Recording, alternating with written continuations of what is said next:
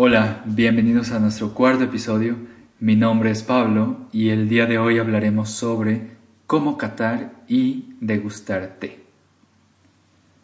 Para todos aquellos que no nos conocen, Anchory es un proyecto que nació con el objetivo de introducir el té y el arte de la cerámica con un solo propósito, que es el de ayudar a, expandir la cultura del té en México. Y por este medio queremos acercar a la gente a conocer el, significado de, beber té y cómo esta herramienta puede llegar a transformar nuestras vidas. Anteriormente platicamos sobre qué es el té y sus variedades y beneficios. Hoy nos vamos a enfocar sobre cómo podemos apreciar una taza de té desde un punto de vista profesional y casual.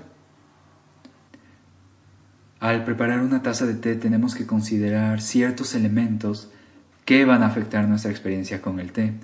La, combinación de estos elementos determinará si un té es bueno o no, o si es un té al que podamos considerar delicioso o no.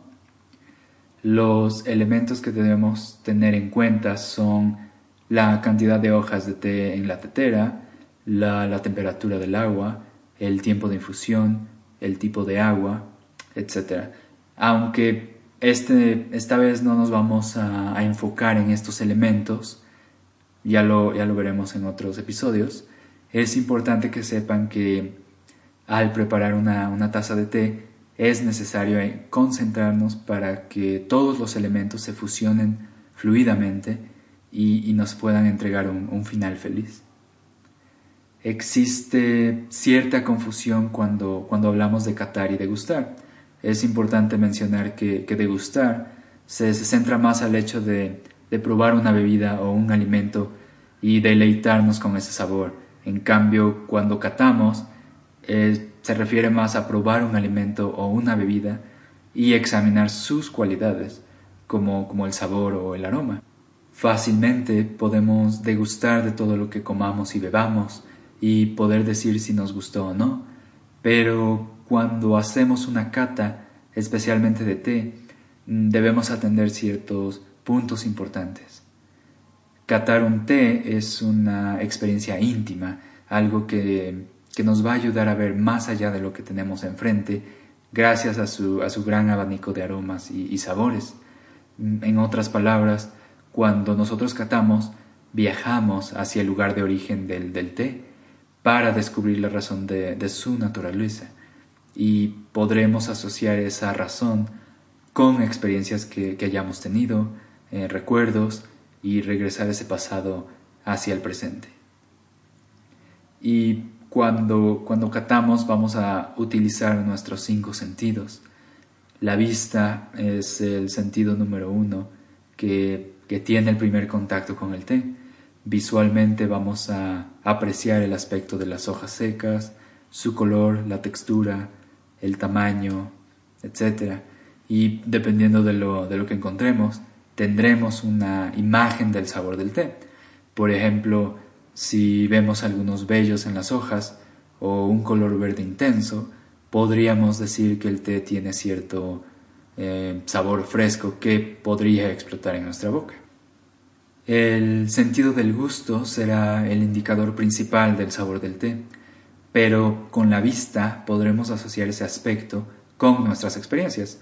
Solo hay que, tener mucho cuidado porque existen ciertos aspectos visuales que, que pueden significar, dependiendo de nuestras vivencias o nuestras propias historias, algo negativo que lo podríamos trasladar al té y por ende eh, afectar nuestra experiencia sensorial. En lo personal, al catar el té, es importante ser objetivo, no debemos tener influencia de nada, solo debemos ser lo más honestos posibles y decir lo que tengamos que decir sobre lo que estemos catando. Después de, la vista tenemos el sentido del oído. Catar con el oído puede ser una de las cosas más divertidas que hay, solo hay que, que tener cuidado de no desperdiciar el té. Para Catar con este sentido solo debemos tomar algunas hojas y romperlas. Si escuchamos un crack significará que la hoja está fresca. En cambio, si no hay sonido, significará ciertas deficiencias que tal vez eh, aparecieron durante el almacenamiento del té. Y esto puede llegar a afectar el, sabor final de, las hojas. Con el, con el tacto es lo mismo, podemos tomar algunas hojas y sentir su textura, su fortaleza. Si las sentimos muy suaves, podría ser que las hojas hayan sufrido mm, cierto cambio que las haya dañado, aunque eso lo podremos ver con más detalle después de, probar la, taza de té. Y con el olfato vamos a, percibir los aromas de, la hoja seca, el licor y, la hoja húmeda. Es decir, que, vamos a implicar nuestro, nuestro sistema olfativo, que que es la nariz. Y este es un, paso crítico cuando, cuando catamos, ya que vamos a recibir diferentes o varias fragancias que se desprenden del, del té. Y en cada una de estas fases los aromas van a presentarse de manera diferente. Es el único sentido junto con la vista los que podrán experimentar los, los tres estados del té aunque el, que va a definir si un té es bueno o malo dentro de nuestra objetividad será, será el gusto. Lo cual nos lleva al gusto. Con, este sentido vamos a, poder saborear el té y experimentar la materialización de, los aromas y los sabores. Vuelvo a recalcar que, el sabor que, obtengamos de la hoja de té va a depender de, los elementos que mencioné al principio y siempre hay que tener en mente cuando estemos catando varios tés de una misma familia que todos sean hechos con los mismos parámetros, con, la misma temperatura, el tipo de agua, el tiempo, etc. Para que todos los elementos sean lineares y esto no afecte o, o dé ventaja a otros tés. Con este sistema sensorial vamos a, implicar a la lengua como, receptor gustativo.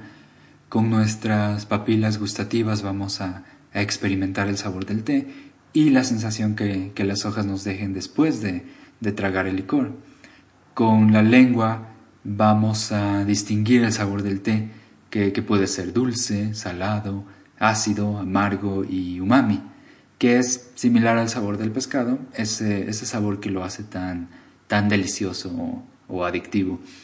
Eh, también vamos a, percibir una sensación, es decir, podremos sentir si un té es fresco, astringente o experimentar la textura del, licor. Cada uno de, los aromas y, sabores los podemos conectar con un vocabulario selecto que existe para describir al té en sus diferentes estados.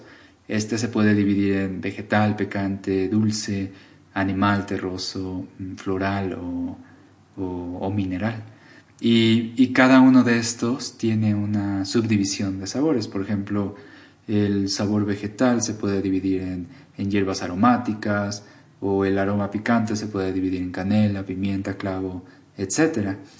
Y este indicador de sabores y aromas eh, lo van a poder encontrar en nuestro T-Journal, en nuestra, nuestra página web, lo cual nos va a ayudar a expresar mejor mm, todo lo que sintamos y, encontremos sobre, sobre el té que estemos catando. Para finalizar, cuando, cuando estemos catando, es importante tener los cinco sentidos limpios y, y estar concentrados sin tener ninguna presión para poder percibir la, verdadera alma del té que en ese momento estemos, estemos probando.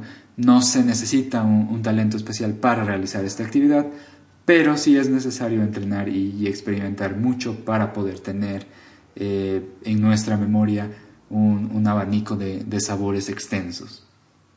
Al, criticar un té, también es importante hacerlo de una manera responsable el hecho de que digamos que un té es bueno o malo va a depender de nosotros y, nuestra experiencia, pero eso no quiere decir que lo sea para, todos los demás. Si hay un té que, tal vez sea considerado malo pero a ustedes les gusta, esa consideración no cambiará la experiencia que, ustedes hayan tenido con ese té, ni debería afectar en un futuro. ya que solo nosotros podemos elegir eso. En, lo personal, cada, cada té tiene, tiene su espacio en el mundo y sí es cierto que, que las calidades existen y estas pueden llegar a ser más caras que las demás, pero siempre hay que tener en mente nuestra, nuestra felicidad y recordar por qué bebemos té. No, no debemos gastar extra solo porque vemos que un té dice premium si al final del día no nos sentimos cómodos al beberlo. Cada, cada uno de nosotros tenemos la, la libertad de, de, elegir el té perfecto y esa libertad es algo único que, que solo nosotros podemos eh, compartir. Es una, una herramienta que, que, en este caso nos va a ayudar a, a seleccionar nuestro propio té. Y con eso llegamos al fin de nuestro cuarto episodio. Espero que les haya gustado y si tienen alguna pregunta o comentario o cualquier sugerencia, nos pueden escribir a hello.anchority.com o visitar nuestra página anchority.com y con mucho gusto les responderemos lo, más pronto posible. También nos pueden seguir en, nuestras redes sociales como arroba. Muchas gracias por escucharnos y los espero en el próximo episodio. Feliz té.